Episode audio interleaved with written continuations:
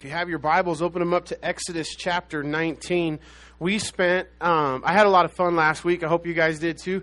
We spent a week last week, and we went through 7 different stops that the nation of Israel and camps that they camped in. If you weren't here last week, pick up the tape. Can I still say pick up the tape? Because that dates me, I realize that. But you guys know what I mean when I say pick up the tape, right? There's no actual tape that you put in the cassette anymore. Unless you drive my Chevy, it's still got a tape deck. I don't know where you're going to get a tape to put in the deck. I got 1 tape still in my truck. Lee Greenwood. Oh, my, yeah. And so, anyways, get the tape, the CD, the podcast, the MP3, the however we roll these days. Get that. Check it out. And so today, we've been through leaving Egypt, the 7 camps or stops. And in every camp, there was this different personality, this different trial, this different test as God has taken his people out of Egypt. And now he's trying to get Egypt out of his people. And it's a picture of the Christian life. And I hope that we were able to weave that picture and paint that picture. And I felt like God, the Holy Spirit showed up, and we were able to see that very clearly as we go through these 7 stages of the life and the stages of the Israelites and where they struggled and where they triumphed and how that applies to us today. As we get to the place where we are now in the Old Testament, we come to chapter 19, and chapter 19 is like the introduction to the law. Now some of the things that we talk about, and you might hear somebody say something to you like, well, that's Old Testament law, and that's New Testament. And we spent a lot of time, and as we studied here in Galatians, and if you haven't tackled Galatians yet, again, you can get the tapes from here. We taught through it last year. You could just read it on your own. We got a big reading assignment this week. If you're here on Sunday, we're reading 1 John 5 times this week. Throw Galatians in there if you got some time. But it really tackles, Paul takes the gloves off in Galatians, and he really tackles the idea of law versus grace, because God did institute a law. And this is where we are in the Bible. Exodus 19 is going to begin to introduce this trip to Sinai, this 8th camp from Egypt to where they're going to end up in Sinai. And what's going to happen on Mount Sinai? God is going to give Moses the law. The law came at Sinai. Okay, Horeb is another name you'll see in the Bible. If you see that term Horeb, parentheses, that's just another name for Mount Sinai. So for the next, I don't know how many chapters, I didn't count them all, but you can flip through Exodus and read all the titles, and it's all the different laws as God starts to lay down the law to Moses. I had people say, and one of the things that I want you guys to kind of catch in the law is that, yes, God in the Old Testament, he had a system by which people were to communicate with him. A system by which people were to relate to God that changed when Jesus died on the cross. And now we're not under that old covenant anymore. We're under the new covenant. And so, yes, there's an Old Testament covenant. That's what the word testament means. Testament is another word for covenant. So if you hear Old Covenant or Old Testament, New Testament, the same thing, Old Covenant, New Covenant. God's covenant with his people was the law in the Old Testament. God's covenant with his people in the New Testament is grace, right?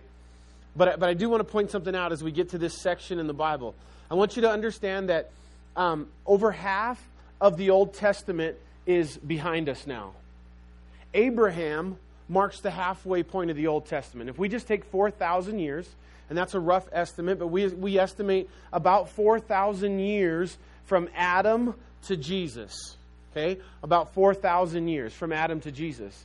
So you'd think that if the Old Testament covers a span of 4,000 years, then you flip to somewhere like in the middle of the Old Testament, and that's the 2,000-year mark, but that's not the case. When you get to chapter 7, 10 of Genesis, you've already reached the halfway point of the Old Testament. And then so by the time we get to Moses, we've had 2,000 years of men walking on the earth without the law. Without this covenant that God laid down.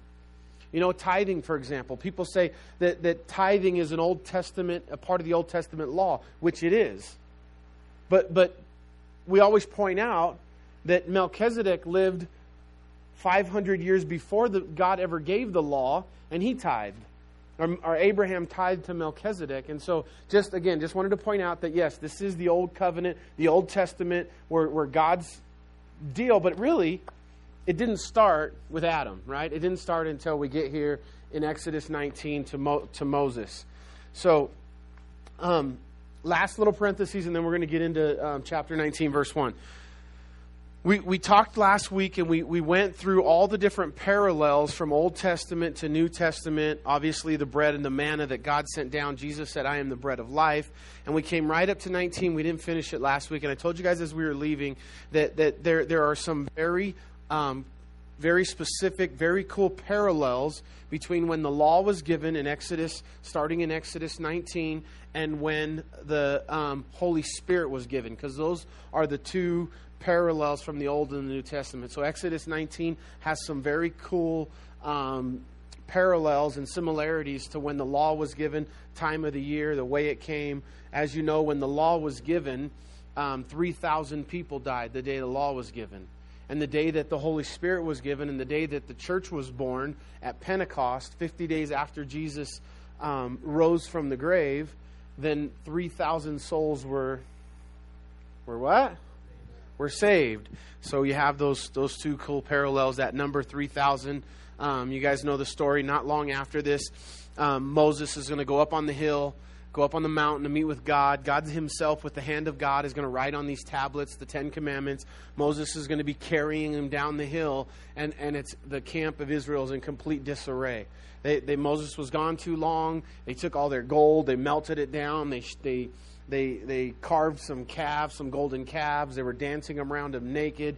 There was all kinds of orgy stuff going on and pagan worship. And Moses gets angry and he throws the tablets down and breaks the original Ten Commandment tablets that God gave him. And so on that day, 3,000 people died. So chapter 19, verse number 1. I'm not going to get into the Acts thing today, you guys. You can just kind of, like I said, we just do that on our own if you'd like. In the third month after the children of Israel had gone out of the land of Egypt, on the same day they came to the wilderness of Sinai. And they had departed from Rephidim and had come to the wilderness of Sinai and camped in the wilderness. So Israel camped there before the mountains. Quick note on Sinai. I should have my maps up, but I don't. If you go on the internet and you type in Mount Sinai, where is Mount Sinai? You're going to find in between the Red Sea crossing, the Red Sea has this little V where the nation of Israel would have went over the first part of the two bodies of water. My hands represent two bodies of water that are the Red Sea. And in the middle is what's called the Sinai Peninsula. Still that way today. It's actually what's in the borders of Egypt. And so as you follow the biblical narrative of where they left Egypt and where they were slaves, you see this trek north where Israel's going to be like right here. Egypt is here. And they're on their way, and right in this northern section is all the Philistine country.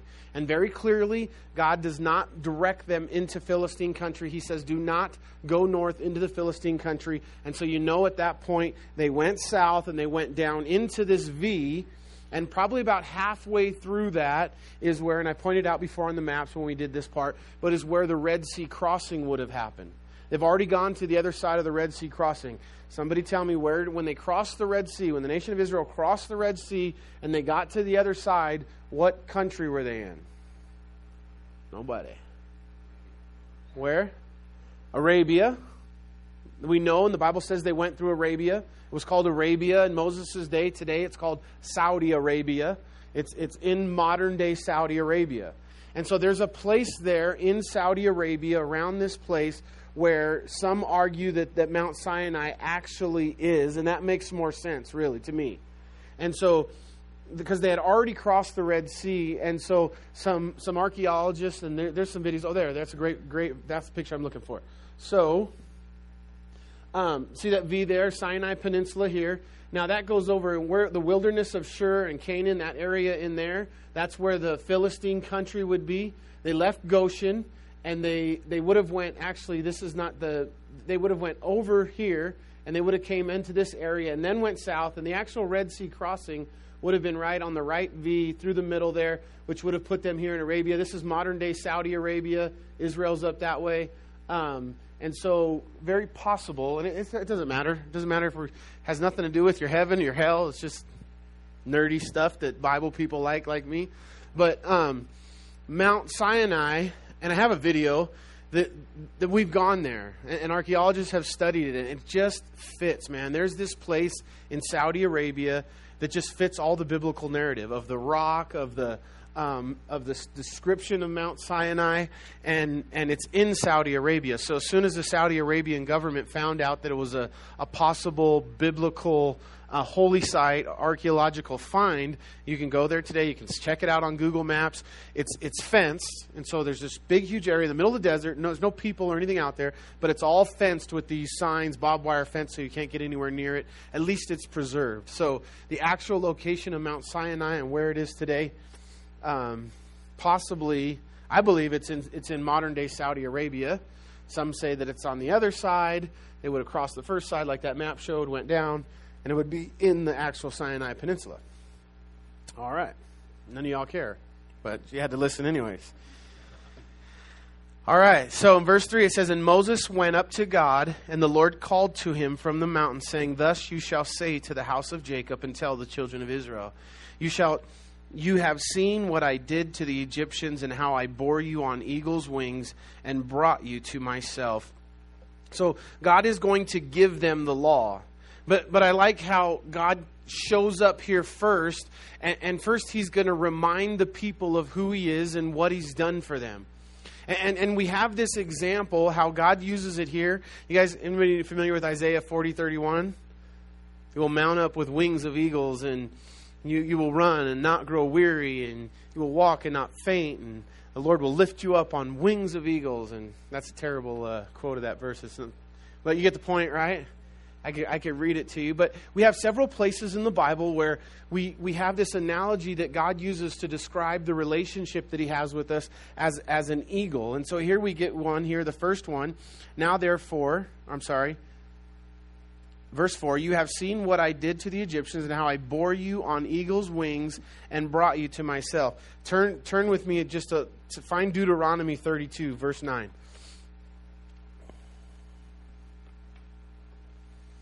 So Deuteronomy, just move to the right about two books: Genesis, Exodus, Leviticus, Numbers, Deuteronomy. "For the Lord's portion is his people. Jacob is the place of his inheritance. He found him in a desert land and in the wasteland and the howling wilderness. He encircled him. He instructed him. He kept him as the apple of his eye. As an eagle stirs up its nest, hovers over its young, spreading out its wings, taking them up and carrying them on its wings. So the Lord alone led him, and there was no foreign god with him." And then, as you guys know, I'm going to read the actual verse because I messed it up so bad. Isaiah 40:31 says, "But those who wait on the Lord shall renew their strength. They shall mount up with wings like eagles. They shall run and not be weary. They shall walk and not faint." And so we get this metaphor of an eagle. Have you guys ever heard a pastor or a teacher or something? And I had it ready, man. I was going to tell it, dude. There's this, I've heard it several times, but, you know, eagles make their nests way high up in the wings, way high up in the trees. And the nests can be prickly, and they can make them in such a way that they're uncomfortable, and they're padded with feathers inside. And at some point, when it's time for the little eaglet to fly, the mother starts making the nest more and more uncomfortable. And at some point, you know, even if necessary, she'll nudge it over the side, and it'll fall, and it'll work hard to fly. And at the last minute, the mother eagle will swoop down and catch it and bring it back up. And it's this beautiful metaphor of you know, these passages of this eagle, except for one little problem. It's not true. It's not scientific at all. I found out about 6 o'clock today. I've heard that story a bunch of times. I was like, it so fits, makes you feel good, it makes sense. So I went and checked it out, and I'm like, there's no way. And the first time an eagle flies, it's 12 weeks old. A 12-week-old eagle is almost the size of its mother. And a mother is not catching it on its back, and he's not pushing it out of the nest, and an actual nest looks nothing like that. So, you know, it doesn't take away from the metaphor. The metaphor really is, because it's consistent with the heart of God, And the message in that is just that, yes, sometimes the nest gets prickly. And God does things in our lives to push us out. Lydia and I, for example, when we were called to come to Tooele, everything in our lives in Yucca Valley was pretty comfortable. You know, and I could get into the details. You guys have heard me whine about it already. But my kids, first of all, starting there, my kids were in small, private Christian school. They had wonderful sports programs that were catered for us. Each one of the teachers were friends of ours. They loved our kids. They got the Bible in school every day. Lydia had a good job. I had a good job. We had tons of friends. We had a home Bible study, and we had 40 couples on our roster, and everything was good. Life was good. I mean, not perfect, but it was good. And then when God began to call us out here, some of those things started to change in our lives. Some of those things weren't as comfortable as they used to be. They weren't as easy. And there was actually some difficult things that we were facing at the time. As we look back, it really made it a little bit easier. Some of the struggles, some of the things that God was using, some of those things that got turned upside down in the last 6 months, in the last year before we left, that helped. And so it's very consistent. The eagle story is really cute, and it's really consistent with the heart of God and the way God works. The problem is it's just not scientifically true. You know, it's like Paul fell off his horse. That sounds good, but right? There's no horse in the Bible. But so I don't know what I'm going to tell you now, because I had this big eagle story prepared for you. And then I had to go look it up right before I left. I could have come and told you guys this wonderful eagle story, and you wouldn't have known any better. Had to go check it out. In verse 5, it says, "Now, therefore, if you will indeed obey my voice and keep my covenant, then you shall be a special treasure to me above all people, for the earth is mine." Somebody write John 15 next to that verse. Again, one of the things that we pointed out on Sunday, and again, if you weren't here on Sunday, do what? Get the tape. If you weren't here on Sunday, get the tape. But one of the things that we really emphasized on Sunday was that the heart of God was the same in the Old Testament as it was in the New Testament. He wanted to be intimate and personal and friends with his people. The Bible says that we are created for fellowship, and God created us for companionship and fellowship and to be his friend. And so here we see this same consistent heart that we see in Jesus. In John 15, what did Jesus say? That's why I asked you to write it there. But in John chapter 15, we studied this 2 weeks ago. Jesus said, "As the Father loved me, I also have loved you. Abide in my love. If you keep my commandments, you will abide in my love, just as I have kept my Father's commandments and abide in his love. These things I have spoken to you, that my joy may remain in you and that your joy may be full. This is my commandment, that you love one another as I have loved you. Greater love has no one than this, than to lay down one's life for his friends. You are my friends if you do whatever I command you." And so we have this call of God to this relationship that requires obedience on our part. You know, one of the processes as you're growing in your Christian walk, you know, for me, it was stupid stuff. I would get in bed at night and I hadn't brushed my teeth. And I really felt in the spirit, God was telling me, "Get up and go brush your teeth." And I'm arguing with the Lord, like, "I'm already in bed, Lord, I just do it in the morning." And I'm feeling convicted. And it's like, "No, get up and go brush your teeth." So I got to get up, I got to go in the bathroom, brush my teeth, which I should have done already. You know, gross, all right, whatever, don't judge. I didn't brush my teeth that night, okay? I'm sure y'all went to bed once, unless you're my wife, went to bed once in your life without brushing your teeth first. But, you know, it had nothing to do with brushing my teeth. But little things like that would happen in my life. Little stupid things, you know. I'd pour myself a Coke, and I would just feel in my heart, "Don't drink it. Throw it away." Nothing to do with the Coke. I'm not talking about calories or sugar or bad or good. That's not the point. But the reality was there was these little just things. And part of those things in the training is that God will use those things to test your obedience. Not only just to test it, because he's more interested in training it. He's more interested in sharpening it and encouraging it. But I did find out that some of those same things, like I didn't want to get up and go brush my teeth. I was already in bed. But on a consistent basis, when I ran into those things and I did what I felt like God was telling me or calling me to do, then maybe I was going to be faced with a big call of God. I was going to be faced with a big challenge of the Lord. And now I was going to be called to go tell somebody about Jesus, or go talk, or go to a foreign country, or go do something. And all those little things were preparation for being obedient to what it was that God told me to do. And so there is that, again, there is that relationship that we have that requires obedience on our part. It wasn't any different in the Old Testament as it is in the New Testament. And then just really quickly, as the Lord called Israel, and he said, if you'll do, one of the things that I think that, we want us to understand about the nation of Israel, this thing's not cooperating, is they missed it. They missed it in the Old Testament, and they missed it in the New Testament. And God had called them and basically said to them, if you'll do what I command you. The heart of God for the nation of Israel and why God chose Israel, or his function for Israel, was that Israel was supposed to be a nation of kings and priests. What's a priest? A priest is somebody who speaks to God for the people.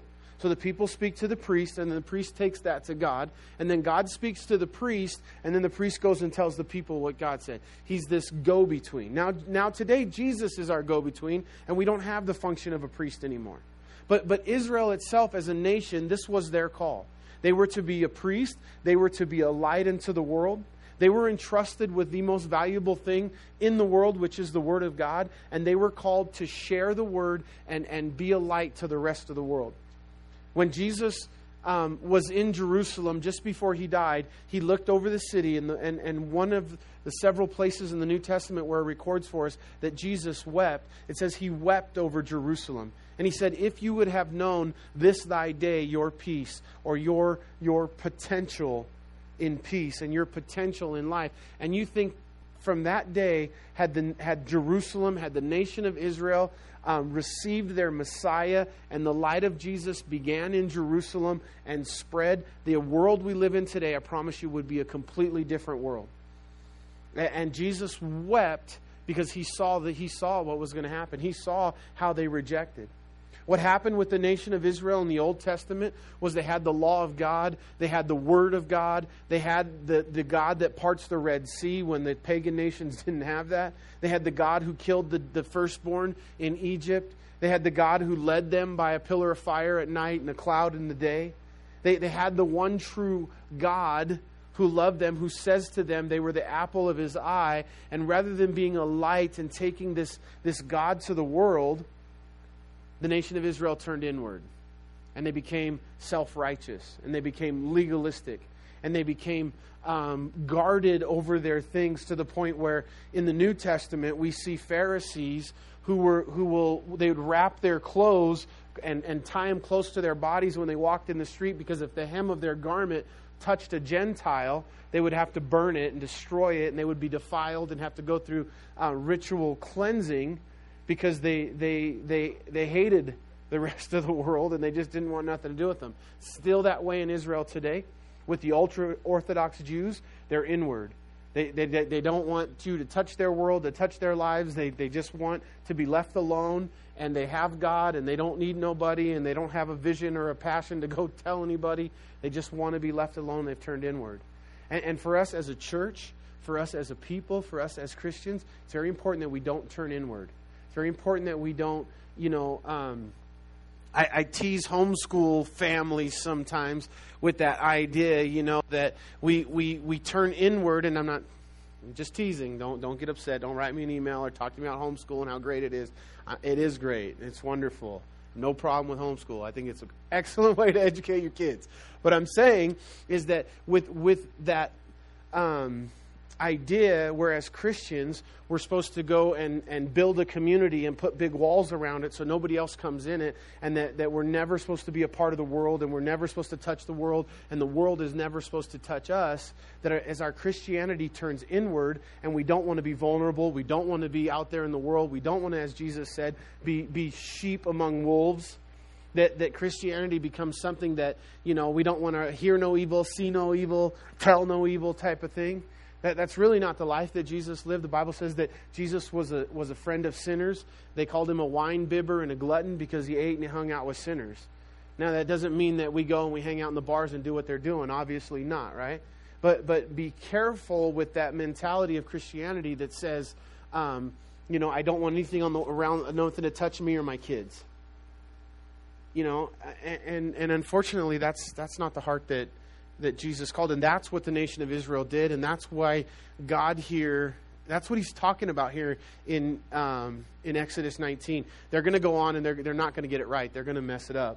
But he says, if you'll do what I command, there'll be an amazing blessing. And for us, I really believe, the Great Commission is to go into all the nations, tribes, tongues, and make disciples, baptizing them in the name of the Father, the Son, and the Holy Spirit, teaching them all that I taught you to do. Do we want to keep ourselves from the evils of this world? Absolutely. Do we want to avoid being in places, movies, clubs, situations, Vegas Strip at midnight?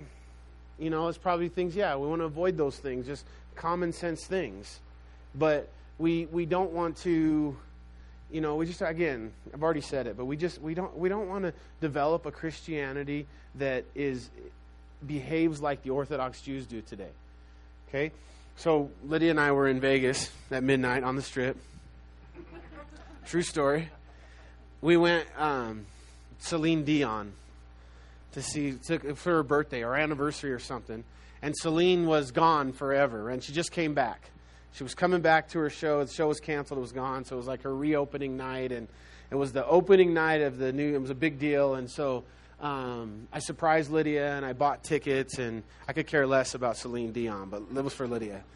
Lydia really liked it, and so anyways, we went. We went to the Celine Dion concert, and we're leaving or something. We're walking on the Strip in Vegas, and there's this family, I promise you, from Kansas.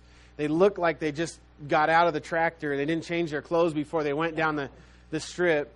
And this one particular casino, they have at the poker tables or blackjack tables, they have in the middle of the table where people are sitting around playing with the dealers there, they have dancers, girls dancing in there. And they don't start this practice till late at night. So we see this family from Kansas, 12 o'clock at night, walking down the Strip, and they have probably a 12-year-old boy that's with them. And he's walking, and he notices what happens in there. So he's just like, he's stuck, and his parents are like looking like, they finally grab him and are like, what are you doing? Let's go, I'm like, what'd you expect? What in the world do you have this 12-year-old kid walking down the street in Vegas at midnight for, and you're shocked because he saw something that you didn't want him to see? What's wrong with you? Get out of here. Get me out of here. Shoot, I ain't no more business than that 12-year-old kid did being there. But anyways, that's not going to be on the tape, right? Yeah. Don't tell that story. Where are we at? Verse 7. So Moses came and called for the elders and the people and laid before them all the words which the Lord commanded him. Then all the people answered together and said, all that the Lord had spoken we will do. So Moses brought back the words of the people to the Lord.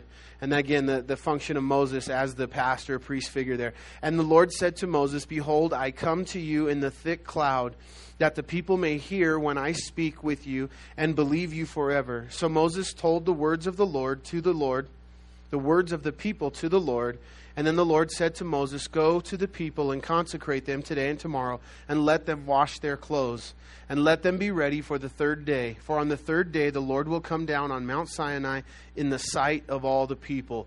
So on the day that God gave the 10 commandments, just know this, plug this away, put this in your file. What's going to happen is God's going to bring all the people around Mount Sinai. And he gave strict instructions that they were not to touch Mount Sinai, they were not to get near it, that their animals were not to walk on it, because God's presence was going to be there. The Bible says in the New Testament, our God is an all-consuming fire, and that the Bible says no man can see the face of God and live. When Moses asked to see the face of God, Moses saw the back of God in the train, but Moses could never see his face and live. And so God says, I'm going to show up. So what's going to happen here in Exodus chapter 20 is God is going to show up. He's going to speak, and it says when they hear, they actually are going to hear this audience of Hebrew people, possibly 3 million people, are going to hear in Exodus chapter 20 the literal voice of God. And the voice of God is described several ways. It's described as the sound of rushing water, of the trumpets, the trumpet blast. And so this voice of God is going, just like the voice of God spoke at Jesus' baptism, right? Jesus was baptized. As Jesus came up, an audible voice said, "This is my beloved Son, in whom I am well pleased. Hear ye him." So God's going to show up in Exodus chapter 20 and is going to speak with his voice to the people. And as he does that, he says, "Moses, make sure the people stand back. Make sure they don't come too close. Make sure that not one animal touches the mountain as I descend upon it, because that animal will die within my presence." Let me give you guys a little parenthesis here, a little side note. It was just kind of interesting thought. So I'll share it with you. But you hear about how Jesus protects us. And we think like Jesus protects us from evil. He protects us from the devil and his minions. And this one pastor in teaching this, he says, one of the things that, and one of the main things that Jesus is protecting you from is the Father, is this God who cannot tolerate and sin can't be in his presence. And it's Jesus is our mediator, and that just makes the ministry and the work of Jesus Christ in my life so much more powerful. I'm so much more thankful that the reality is, without Jesus, I would never be in the presence of this holy God. I would never be anywhere near Him, because my sin would consume me. And yet it's Jesus who is the propitiation. It's Jesus who is the mediator. It's Jesus who is on my behalf and has filled me, so that when the Father, and when I do stand in the Father's presence one day, that I'll be welcome there, because Jesus is the one that's protecting me, and Jesus is the one that's the advocate for me. So, side thought, side note. So, I want to talk about, look at the end of verse number 10. Who's talking in verse number 10? And the Lord said to Moses, who's talking in verse number 10? The Lord. So God is speaking to Moses, and he says, "Go tell the people and consecrate them today and tomorrow, and let them wash their clothes. On the third day, I'm going to show up, and we're going to have this church service. And I am going to speak to the people. They're going to hear my voice audibly." And he says, "Have them wash their clothes." I've heard commentary here that says that this is talking about, now they don't have like you and I. Like, don't get it twisted. They didn't have like a closet in the wilderness where they went to in the morning and kind of thumbed through their hangers to decide what they were going to put on that day.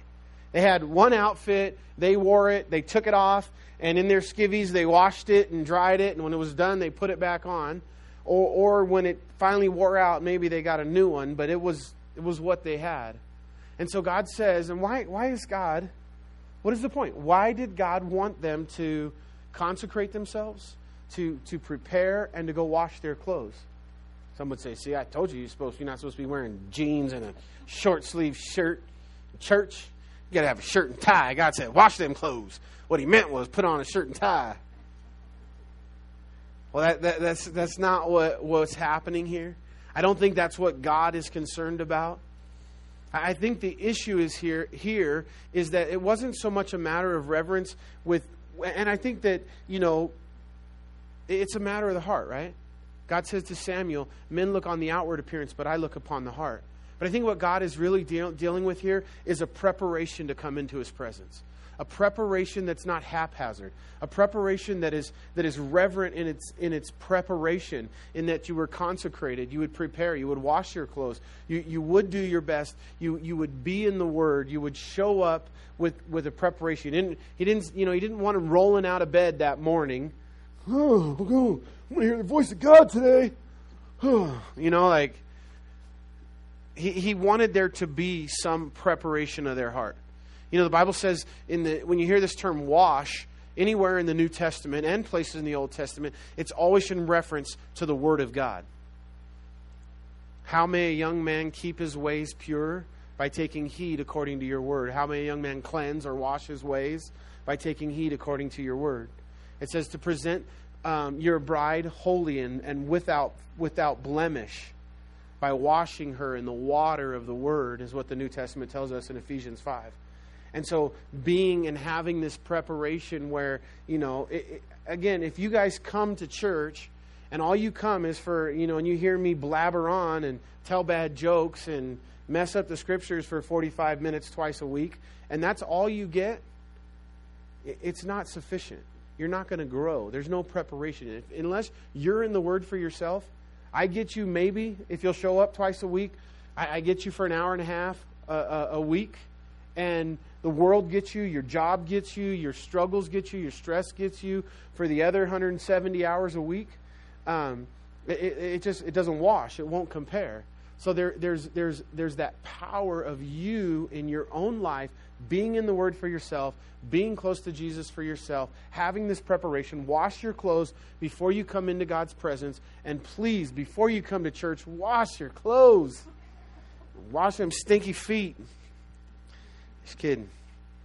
But again, you know, I don't think that you can paint a very good picture here or come up with a doctrine that there's a certain dress that God required or wants, you know. The reality is if Jesus walked into the back of some of those churches and sat down, they'd ask him to leave because he wouldn't fit the mold, or he wouldn't fit the dress code of their church. And, you know, the heart, as you guys know, the heart is reverence. We don't want to be irreverent towards God. We don't want to be disrespectful towards God. But that can happen as a matter of the heart. God says, man looks on the outside, or I look on the heart. You know, we used to have people complain because the kids were wearing their hats in church, or adults were wearing their hats in church. You know, and I was totally in agreement. So I'm like, I cannot believe that Trent would show up and wear his hat in church. What's wrong with these people? No, I'm just kidding. But if seriously, they'd come, these kids are wearing their hats in church. And I'd say, well, the reality is the church is wearing their hats in the building. Because this is not the church. That's the church. And the church is wearing their hats in the building. So, you can't say that the kids are wearing their hats into the church. The church the building is not sacred. The word church has nothing to do, inglesia, the Greek word church, has nothing to do with buildings. Has everything to do with the heart of people. And God said, I will build my church, my inglesia, and it's the body of Christ. And so, and the other kind of twisty, stupid thing about that whole thing, when you're in Israel and you go to holy sites, guess what you have to do? You have to put a hat on. You got to cover your head or you can't get in. And over here, you know, and again, how does it happen?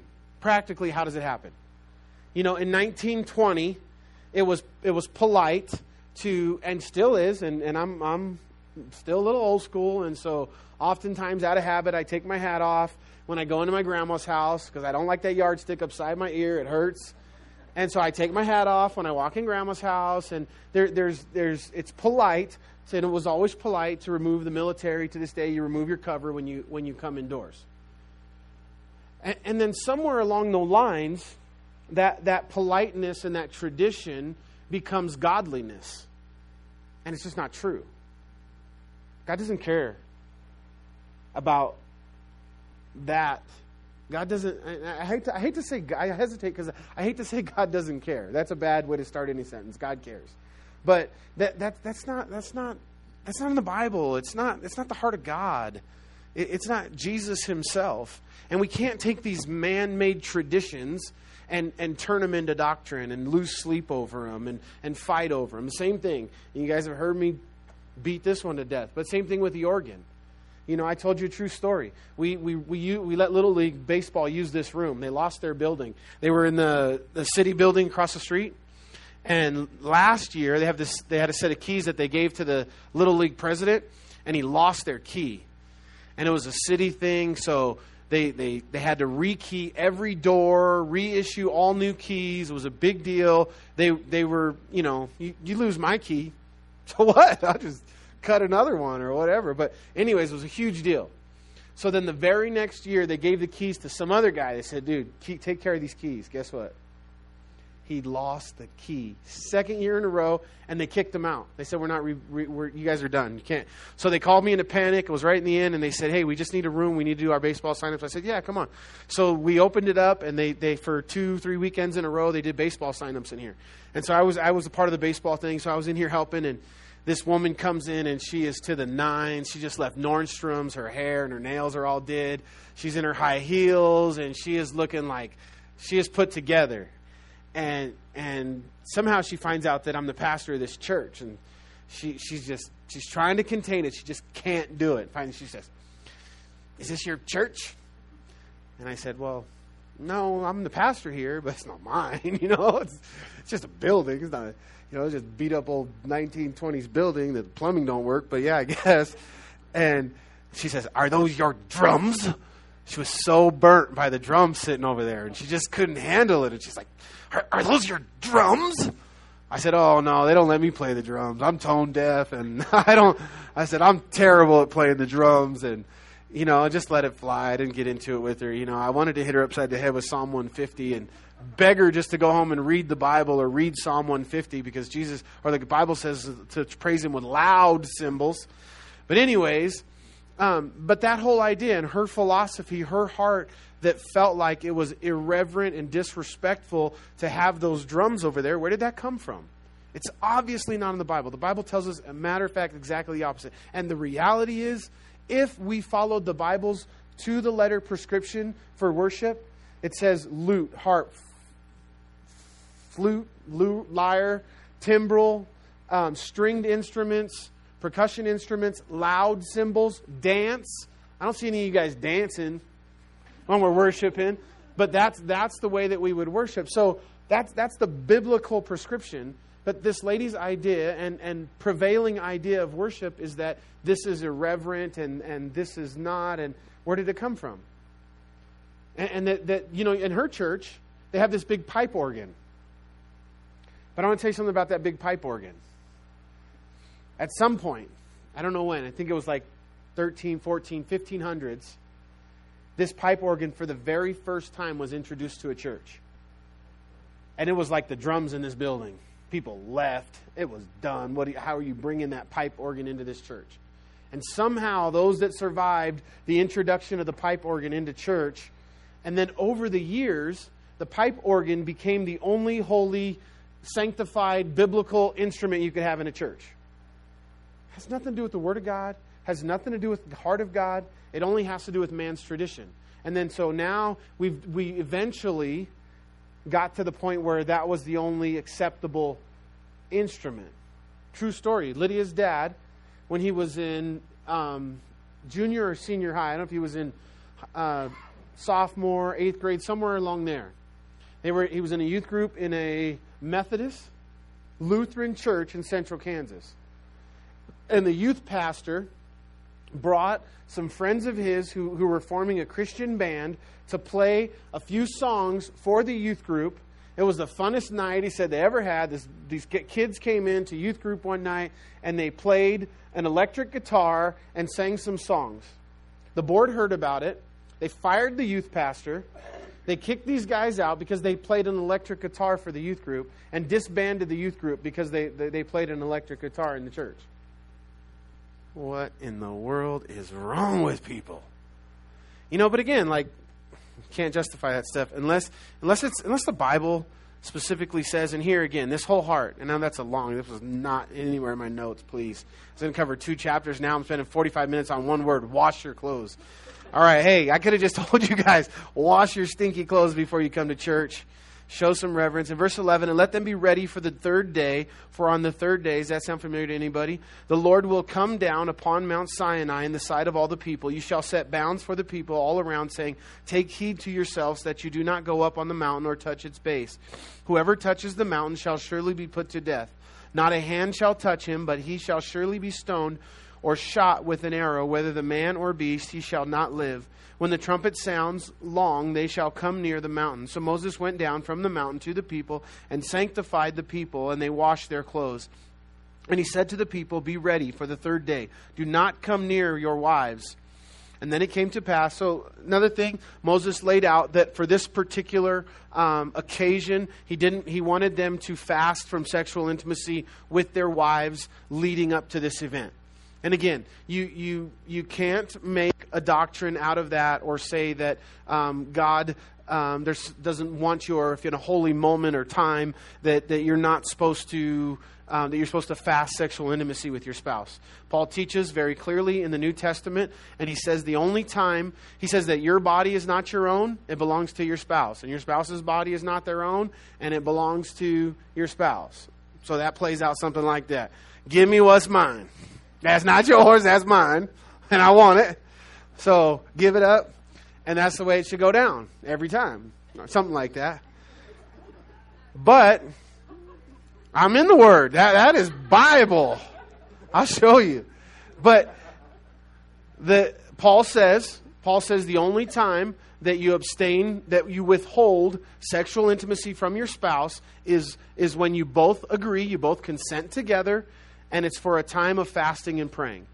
So you come together and you say, we're going to seek the Lord together. We're going to consecrate a fast that's going to include sexual intimacy. And during that time, we're going to seek the Lord together as a couple.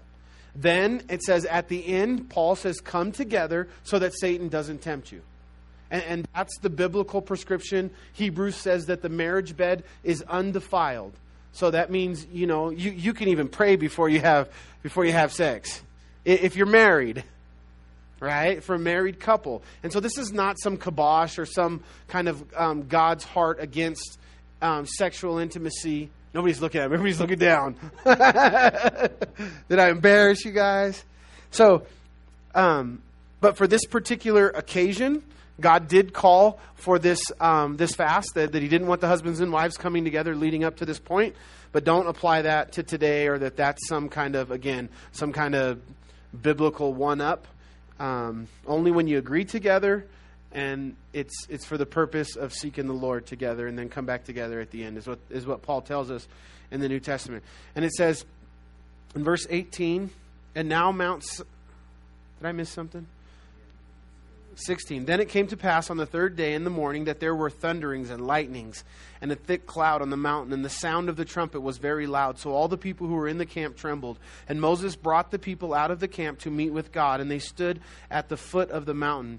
And now Mount Sinai was completely in smoke, because the Lord descended upon it in a fire. Its smoke ascended like the smoke of a furnace, and the whole mountain quaked greatly.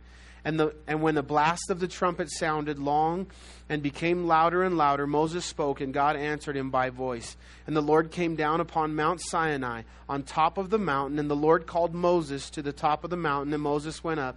And the Lord said to Moses, go down and warn the people, lest they break through to gaze at the Lord, and many of them perish. And also let the priests who come near the Lord consecrate themselves, lest the Lord break out against them. But Moses said to the Lord, the people cannot come up to Mount Sinai, for you warned us, saying, set up bounds around the mountain and consecrate it. And then the Lord said to him, away! So Moses is kind of arguing with the Lord here. The Lord is reminding Moses. He's saying, Moses, make sure the people don't come close. And Moses is like, Lord, chill out. We got it. You already told us. I've already told them. They know they can't come close. And the Lord says, away, go back down, and then come back up. And so, you know, I think just the heart of God to protect the people. And he just knew they would be consumed. You know, true story. This dad and mom were getting away on a date, and they dropped the kids off at the babysitter's. And the dad's joking around with his boy as he leaves, you know, and he's just kidding. He's like, don't stick any beans up your nose while I'm gone. Goes out on a date, comes home. Takes the kid to the emergency room to take the beans that are stuck out. True story. To pull the beans that are stuck out of his nose. Now, if he didn't, he was just kidding. You know, it was a dad joke. You know, dad's got some dumb jokes, right? And it was just a dad joke. And but the kid wouldn't put beans up his nose. And then so dad leaves, and all night he's like, beans up my nose? I wonder what that would do. Why would dad tell me not to put beans up my nose? I wonder what that would feel like. You got any beans? You know? And that's human nature, right? It's like, don't do it, so we're going to go do it. And that's kind of the heart of God here, is God is reminding Moses, hey, tell the people. And Moses is like, hey, don't worry, God, we got it. I already told him. And then the Lord said, away, go down and then come back up, you and Aaron with you, but do not let the priests and the people break through to come up to the Lord, lest he break out against them. So Moses went down to the people and spoke to them. And God spoke all these words, saying, so verse 2 now begins the conversation. I'm just going to read it, and then we're going to be done. We're going to get into it next week. This is God now speaking audibly. You know, I don't know how I missed this, I guess, but this fact, this kind of little tweak here where Exodus 20 is actually God speaking to the people. You know, one of the parallels here is that in Hebrew tradition, even to this day, you speak to the rabbis, and the rabbis say there's this. And when you read that God spoke as if the voice of many rushing waters, you kind of in your mind like, what did God's voice sound like? And so the Holy Spirit kind of gives us a little insight to intrigue us a little bit, get us thinking. And he describes it as the voice of many waters.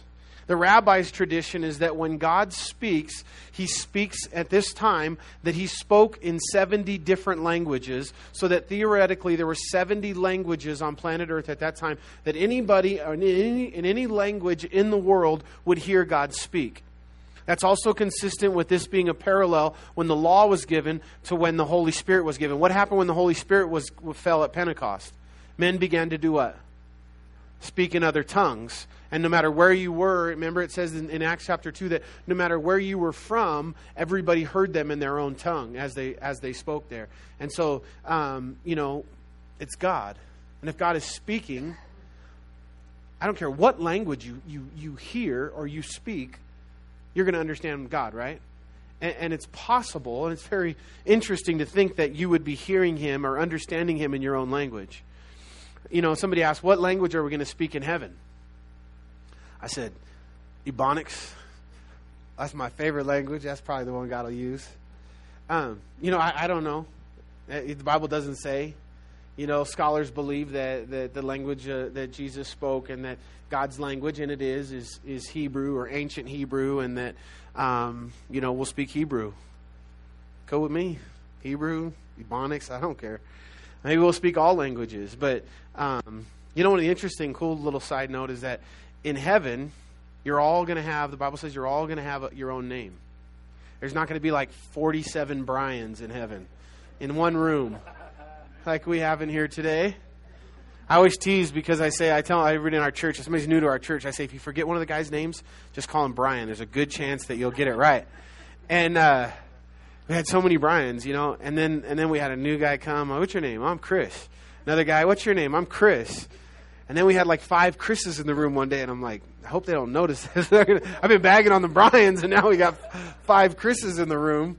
But cool thing is in heaven, you're going to, each person is going to have a specific name that nobody else, I mean, who knows, billions of people in heaven, and God's going to, he can do it. Don't worry about it. He can cover the entire country in a snowstorm, and not 2 flakes are alike. He can give you all your own name that's specific to you, your personality, your heart, and that we'll each have our own name in heaven. So I'm going to read this, and then we're going to be done. This is the voice of God speaking. So I'm going to do this, you guys, in the voice of many rushing waters. If you speak multiple foreign languages, you might catch it in one of the other languages you speak.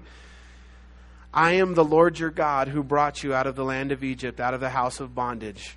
And then verse 3 is the first commandment. You shall have no other gods before me. Now I'm going to comment real quick, and then I'll stop commenting and just read. If you see a list of the 10 commandments, you're going to see thou shalt not kill, thou shalt not, you know, have no gods before me. As I read through this, these are the 10 commandments with some added commentary. So you'll be able to pick out in this list the part of it that is just the commandment that you would be used to seeing if you saw the 10 commandments written on the walls of a courthouse in your house somewhere, the 10 commandments, except for when I get to the one in verse 12, that is the full commandment, even the second part. But some of it is some commentary that you won't probably recognize. So verse 3 says, you shall have no other gods before me, the first commandment. The second commandment, you shall not make for yourselves a carved image, any likeness of anything that is in heaven above, or that is in the earth beneath, or that is in the water under the earth. You shall not bow down to them, nor serve them, for I, the Lord your God, am a jealous God, visiting the iniquity of the fathers upon the children to the third and fourth generations of those who hate me, but showing mercy to thousands and to those who love me and keep my commandments. Verse number 7 is the next one. You shall not take the name of the Lord your God in vain, for the Lord will not hold him guiltless who takes his name in vain. Verse 8, remember the Sabbath day to keep it holy. 6 days you shall labor and do your work, but in the seventh day is the Sabbath of the Lord your God.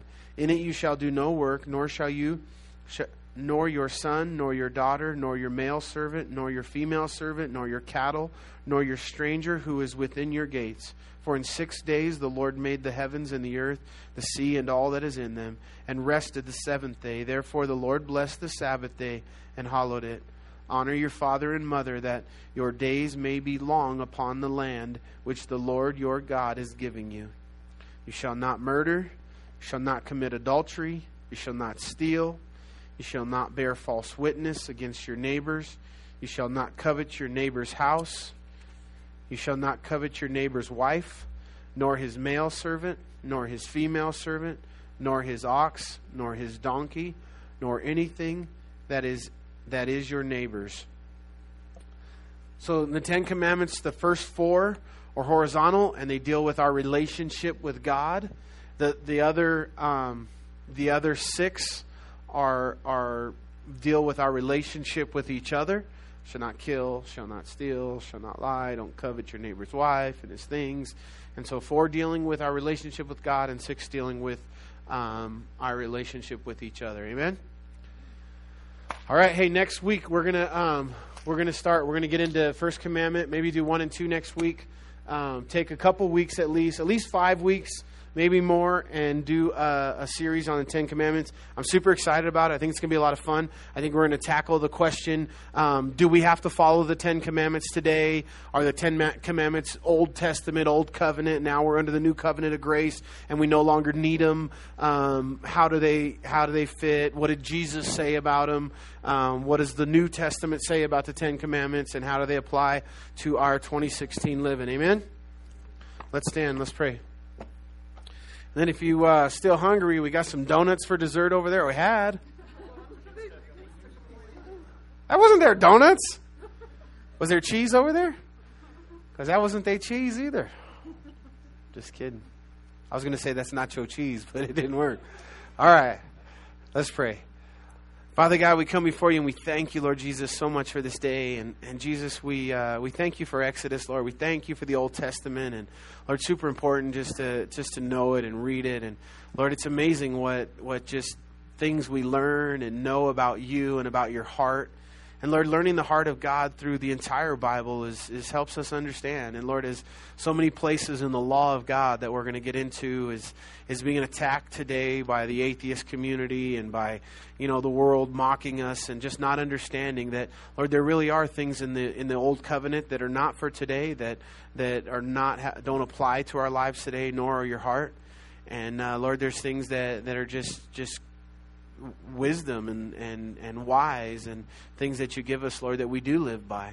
And so, God, we thank you, and thank you for everybody that's in here tonight, and pray your blessing upon them. In Jesus' name, amen.